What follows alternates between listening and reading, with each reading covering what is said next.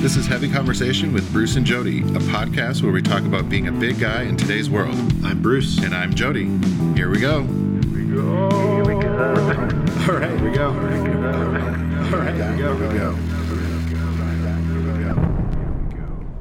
Hey, Bruce. Jody. How's it going? That's good. It's good. I wrangled up a piece of news this week that I think is going to it's going to change our lives for those of us who are always at home. Okay. I'm excited for this. Yeah. So before I jump into that, we should probably just throw out what the topic this week that we're covering here, because it is one that is near and dear to both of our hearts. Mm-hmm, mm-hmm. And it is, why do so many big and tall brands fail? Yeah. And it's kind of a mystery, but we have a few things that we, not little tricks, but little things that we've noticed over the years with different brands that maybe some things that they've done or not done. So we're going to share some insights on that. Yes, it is a mystery, but luckily you're listening to the Big and Tall Detectives, and we've got this down. Ooh, I like that. I like that. Maybe we could start a true crimes podcast. Those are really popular. I don't know. They are. We'll have to look into that. Okay. All right. So right into the news. We're gonna start with this. So you've heard of the company Bosch. They make a lot of like home electronics, mm-hmm. and all sorts of different things. Bosch has been around for a long time. Well, they have created something. It's going to be out soon that is going to change the game for those of us who are stuck at home. It's called the Bosch Fresh Up. It is a handheld detergent-free device that can remove odors from clothes while you're still wearing them. So if you're listening to this and you're on your eighth day of those joggers, this might be your product, the Bosch Fresh Up. So it looks like a case, like a sunglasses case, is what Gizmodo says.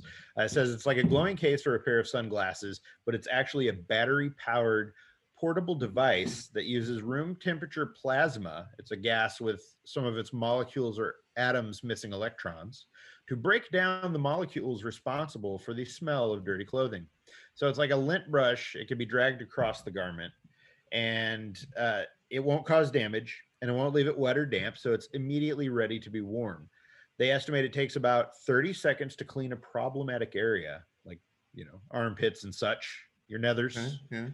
And about 2 minutes to clean an entire shirt. So now it's not left completely clean. So obviously this is not, you're not going to get a replacement for actually washing. Don't throw out your washer. You got to keep it.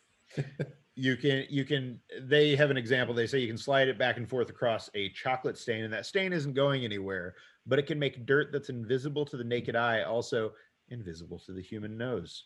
So this is one of those things that I don't know if you got, I don't know, maybe a shirt that you put on or some joggers you put on when you're hanging around the house, and maybe something you sleep in. I don't know. There's something here that this is good for. Looking at they have an Indiegogo page that I'm looking at. Yes, and they got it. They got funded from what I understand, or they're close. Yeah. Sorry. Yeah, so 94% of the 500 perk goal. So so they're close to it.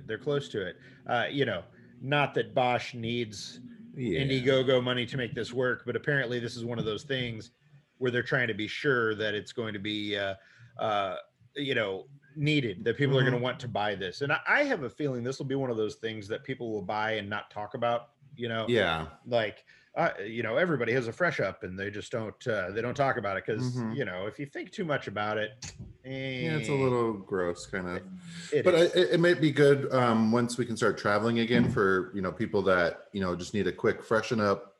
You're traveling a lot or whatever, business people or whatnot, or like you said, we're just maybe need a quick freshen up on your shirt or whatever, maybe for your Zoom call or something. I don't know.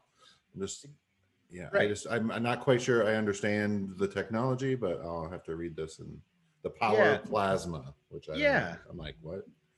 Right. It's got a rechargeable battery. It's good for 60 minutes of de-stinking on a full charge, and it can be topped up with a USB cable. So it's great for traveling. If you know, I mean, that's actually a great use case. If you're traveling for business or something, and you can't always get to a laundromat, and you just need to, I don't know, freshen up a button down or something like that, then you're going to be able to do that. This will give you that option. So ships sometime in May. You can pre-order it now for the low price of $222.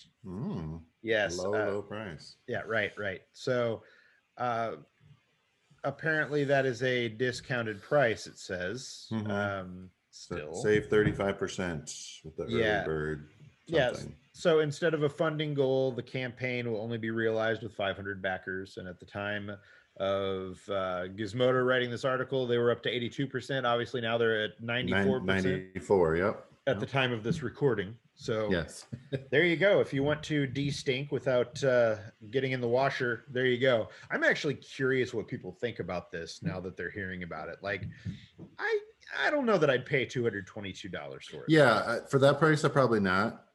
I was like, oh, maybe I would try it, but I'm like, no. Right. I'm not like, you know, maybe $50, maybe 100. I don't even know, but right. I would rather just wash it. I don't under 100. Under 100 is where I would probably be comfortable. I mean, I don't even know, like $85? No, probably not. Yeah, I'm just like, I don't know. Well, if you're planning on getting one, or if you're one of those early backers, let us know. We want to know. Maybe we're missing something here. You know, I'm gonna have to watch the videos later. Yes. So that is all the news that I have. Do you have anything? Or I don't really. I am kind of been caught up in that big ship that's stuck in the Suez Canal. I literally thought it was a joke at first, and I was like, how does it get stuck? And I was like, oh, it literally like ran aground. It's actually stuck. Yeah, it's actually stuck. And they're like, I don't know, doing all this stuff. I'm like, can't you just put it in reverse? And I don't know. But now, I was looking at it, and there's of course in Florida, there was a boat fell off someone's like trailer and was blocking a highway, and everyone was like, the Suez Canal, you know, whatever. Yep. But I just thought it was kind of funny. I'm you know, worried about import and export stuff, so I don't have an order out there right now, but it's like it's backing up lots of stuff right now, so it's crazy. There's already a shortage of things. There's already supply chain issues, and now there's a big boat blocking the way. Yep. It's just like, okay, it's crazy how dependent we are on all of that, and especially on that specific canal, you know. And so it's interesting to watch, and you don't realize, I guess, unless you research this stuff or happen to see some of these ships, how big they are. They're huge. So one container is huge, right? Like you know, you see them like wherever, they're like on the back of a truck, and then they've got, you know, thousands of those on the I'm just like, oh my god, right? It's crazy. Ugh. Yeah. All right. Anyways. Well, beer time. Woo! So I had mentioned a couple weeks ago that I went out and picked up a bunch of beer from a place that you had recommended I go, and I went to this place, and it was like a beer wonderland, and I wanted to make sure that most of the beers that I got were from countries or at least states, regions that I had not tried beers from. Okay. So today's beer comes to us from Israel. Ooh, nice. Yes. So Netanya, Israel, and it is called Maccabee. What is that? All malt. Yeah, all malt. See, in the camera, it's backwards for me. So hopefully when this comes out, it's not actually. But fine for me.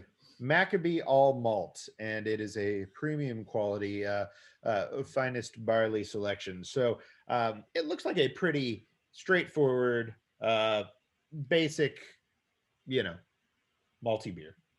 Malt, liquor, beer thing. So it certainly smells like old stanky beer. So, you know, I don't know if that's a point for it or against it. Sometimes I like those. So let's see. Yeah, here. Yeah, yeah. Doesn't have much descriptors in here on the Untappd. Oh man, that is that's straight swill. Woo, man, that's if you want a real basic old school beer, I mean, that's what this is. And I'll tell you, I drink a lot of beers that are not the basic thing. So, you know what? I'm all right with this. I'm all right. Mm-hmm. Mm-hmm. Oh man, 5% alcohol.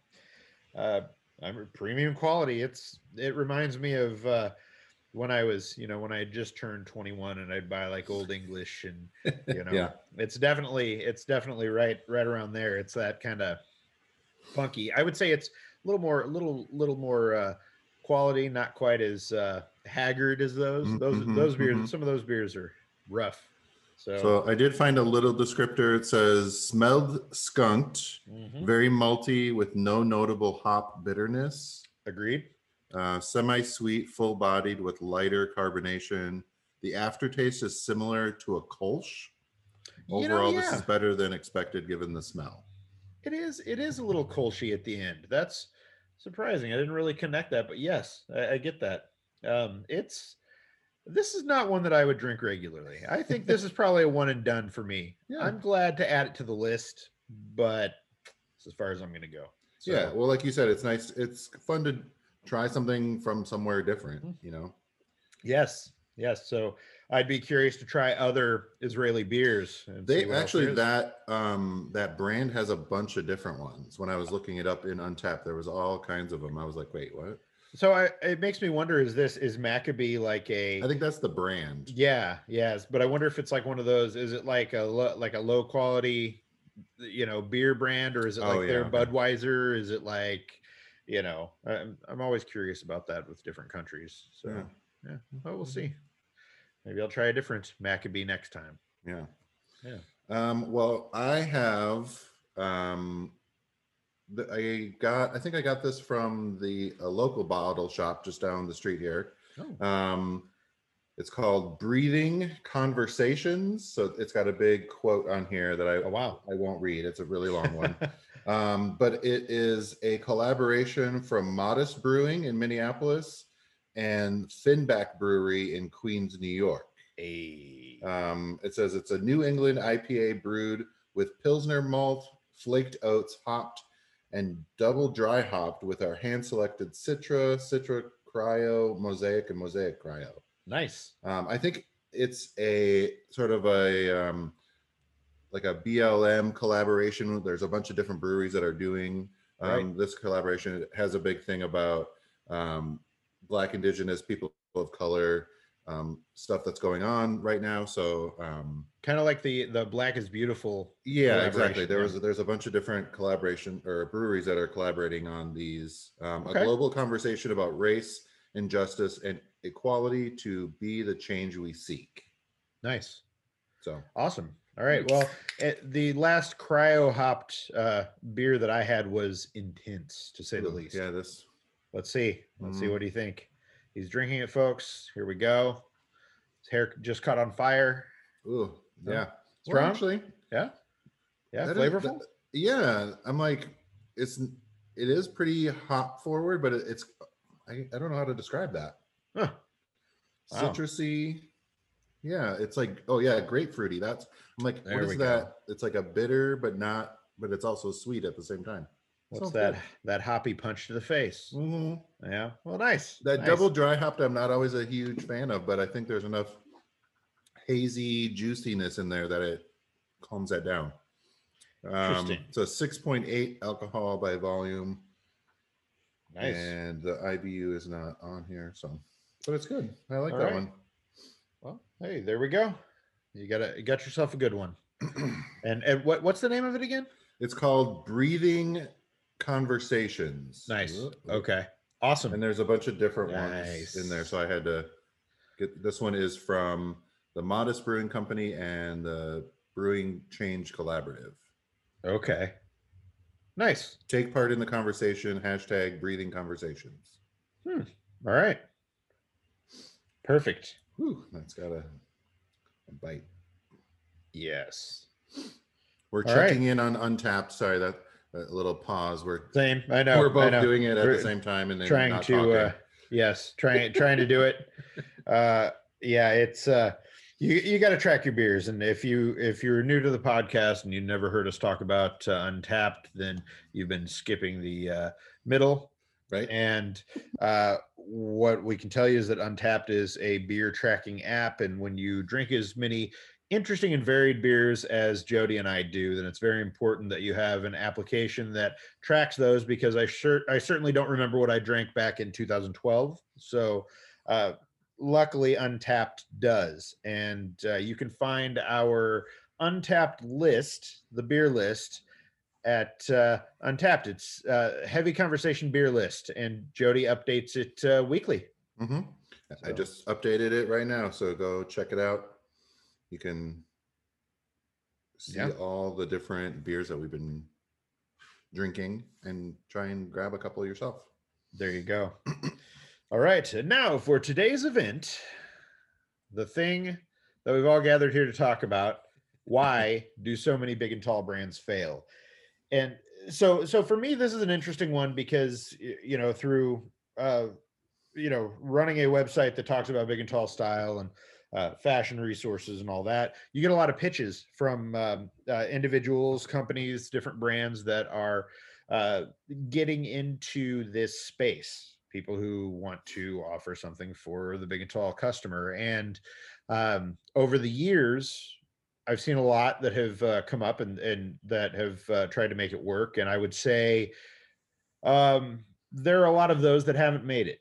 And we want to talk about why they haven't made it. You know, it's as far as I think along the lines of this, we'll be able to talk about what needs to be done in order to make it work. And we've covered some of these things in the past before, but right now, one of the things that I'm seeing is, we're here at spring 2021, and I'm seeing a lot of companies that are starting to reach out that are, they're starting new initiatives. They are starting big and tall brands, or they are expanding their current offerings to extended sizes. And that's great. We want that.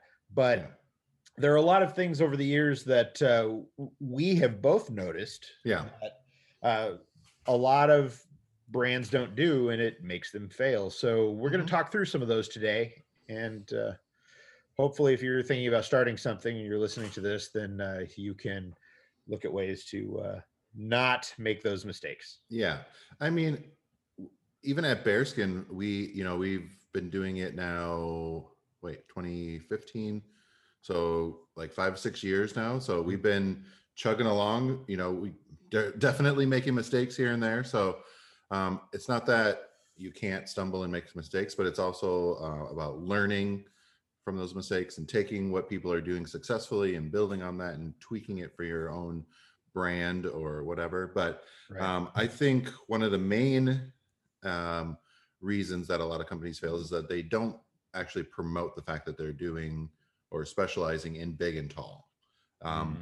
We aren't seeing the use of big models, or we're not, you're not actually just putting it out there to people and saying, hey, we now offer big and tall, or we are big and tall.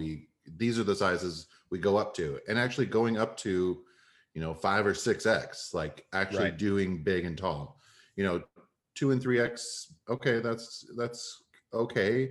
But that literally is not even big and tall anymore. Like, to me, I feel like that's where it starts. Sure. Why don't we start with that? I mean, as far as unrealistic sizing, okay, so not offering, a diverse enough size range to cover the big and tall customer. That is definitely something I hear what you're saying. And in the past, anytime that I've written something about brands that stop around 2 or 3X, you're getting people who are like, well, I'm a 4X, where's mine? Who are calling out the fact that there's not as much diversity in sizing. And you can see that from both sides. First and foremost, if you're a customer, you want clothes in your size, because there aren't a lot of options once you get over a certain size. I mean, really, a lot of what I see with a lot of these companies is once you're past 4X, the options, they go way down. And something that I hear from companies that carry some of those the larger side of big and tall, the bigger side of big and tall. Mm-hmm.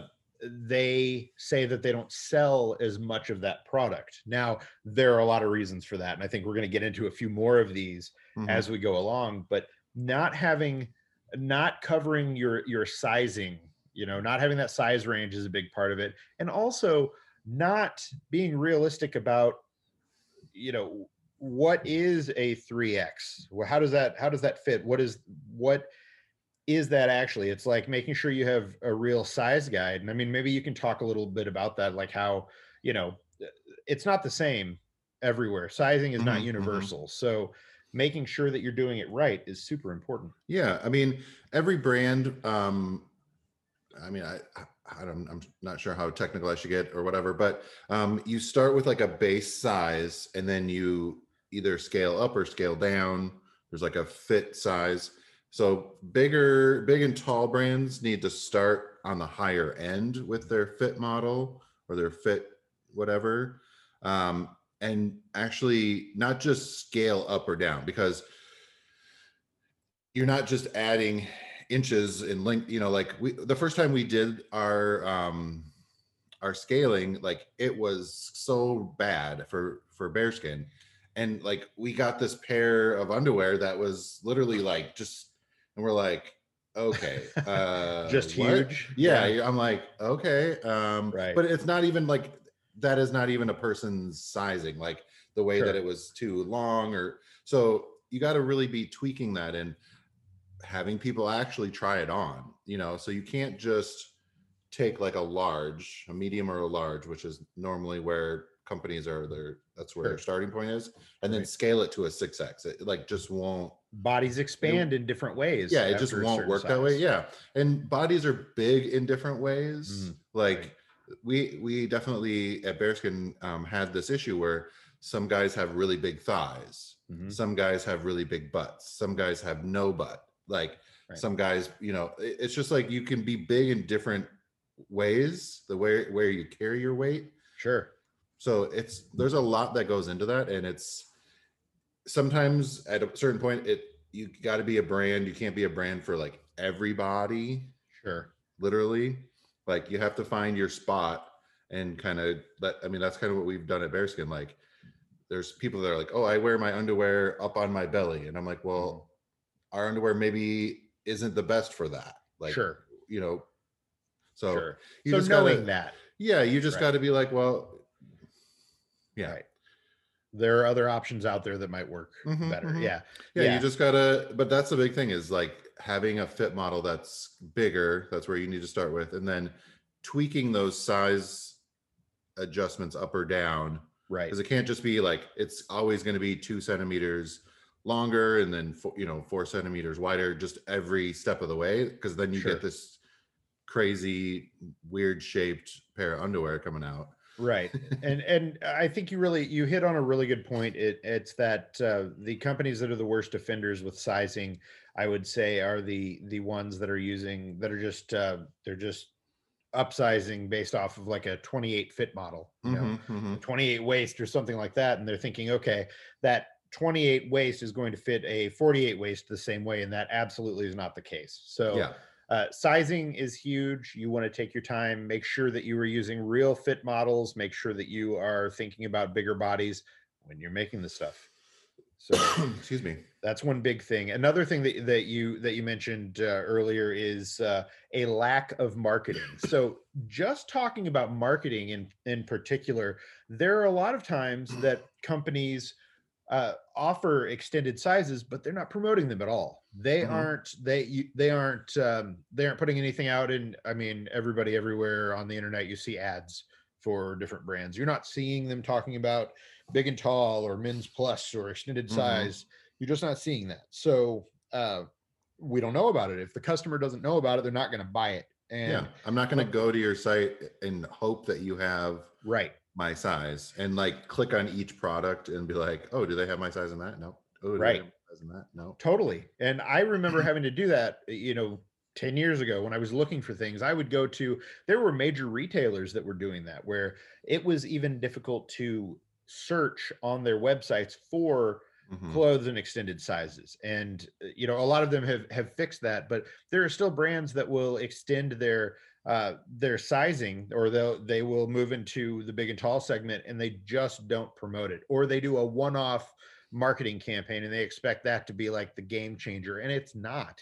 This is an audience, the big and tall customer, they need more than just a one-off kind of thing. You need to be able to reach people. I mean, if you're doing marketing at all and you have a smaller sized collection, then you know that the way marketing works is to continue doing it over and over and over to get in front of people. So you can't expect that one campaign is going to work and all of a sudden you're going to have all the sales. That's just not how it works. Yeah. I mean, even at Bearskin, we're constantly talking about the fact that, you know, we go up to 6XL, you know, it's a pretty much everyday thing.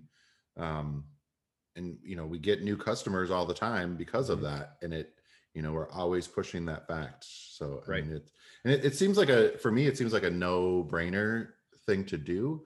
Right. And I think we may have talked about this on a different episode, but I feel like some of the brands are not wanting to alienate their base customers, you know, their quote unquote normal sized customers, right, to push their plus size clothing. Like they want to get the like good PR of like, oh, we offer plus size. Right. But then not actually really do it, and then blame it on, oh, there's no customers there. They don't actually want it. And it's like, sure, we tried, but it didn't work. Yeah. Yeah. And I'm like, but you didn't, no one even knew. Right. Right. That it was there. Like what? Yeah. You have to do the work to get the word out, you know, and that's where, marketing is important. Partnering with websites and podcasts that talk about these things, wink, wink, you know, it is important, because you get out to this audience and you talk to this customer and these people, you know, who are looking for these things. So there are a lot of ways to do it, and you really have to think longer term about your goals around marketing and your goals around sales, but also how are you going to treat this customer? How in are you on this? So, you know, there's a lot to do there. And that leads into something else that you mentioned, which is a lack of real big and tall or plus size models. Yeah, absolutely. I mean, and that was a big thing for us. Like from day one at Bearskin, we were like, we're going to use bigger bodies in our marketing. Like, because I mean, that was my thing when you go to a department store for underwear and you look at the packaging and it's, 4, 5, 6X, and then there's like this chiseled abbed guy on there, right, with the underwear on, and you're like, well, that's not how my body looks, so how is that underwear going to look on my body? Right. You know, it was just like such a disconnect for me. I was like, well, I don't even know what that's going to look like.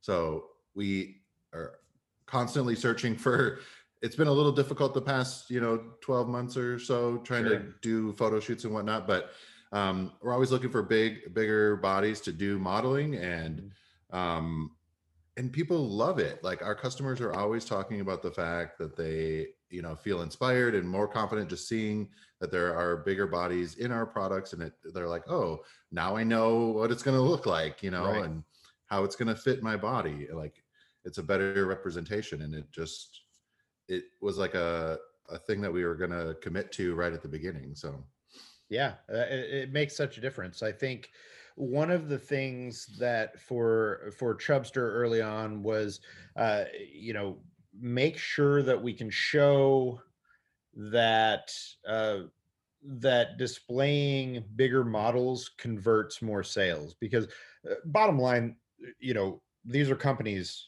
that we're writing about and that we're talking to. And so they are looking at the money that can be made on these audiences. So being able to show that if a bigger model is featured wearing the clothes or using the products that a company wants to promote, that they sell more, that the conversion rates are better. And basically that means that you can have less people see a product, but more of them will buy it. mm-hmm. which is a great thing. And that is something that that every company is trying for. They want better conversions. They want to sell more product. And if they can do it this way, that's more focused, then great. And that was one of the things that really for Chubster really made a difference, was being able to show that kind of thing and being able to show how partnerships worked and having actual concrete numbers, mm-hmm. being able to say that, okay, there's something obviously here that this customer wants, that a big and tall guy is looking for, and we want to see ourselves reflected in media, in marketing, in these catalogs, on websites, wearing the products that they're trying to sell to us. If they do that, people will buy the stuff. And it's just mm-hmm. a matter of making sure that you are featuring bigger models. And so that is also, there's another thing within that. Sometimes companies will try to use what they consider to be a bigger model, and it's not always I don't want to say the right kind. It's not always going to work well, because they're still working with somebody who's like maybe an ex-football player or is a big guy, is a big person, but isn't reflective of their average customer. So mm-hmm. me, I'm short and wide, and yep. I don't identify with the ex-football player that was very prevalent at big and tall stores for so long in all of their marketing. Yeah, absolutely. I want to see someone who looks more like me in the marketing. And when companies think more about that and show people with different body types wearing their clothing, that helps them, and it turns into better conversion. Yeah, and I think you hit that. It's the very different bodies, because mm-hmm. yeah, you can have the football player guy, but you also need the short and wide guy, and then right. you need the big and wide guy to show, because when you just have that one body type, it mm-hmm. doesn't, I don't know in relation to anything else, how big is he really? Right. I don't know, right. he's just one person by himself, 6 foot something, 200 and something pounds or, whatever. But it's you need to have the short, wide guy, the big, wide guy, the different body types to show, right. Show me that. Oh, okay.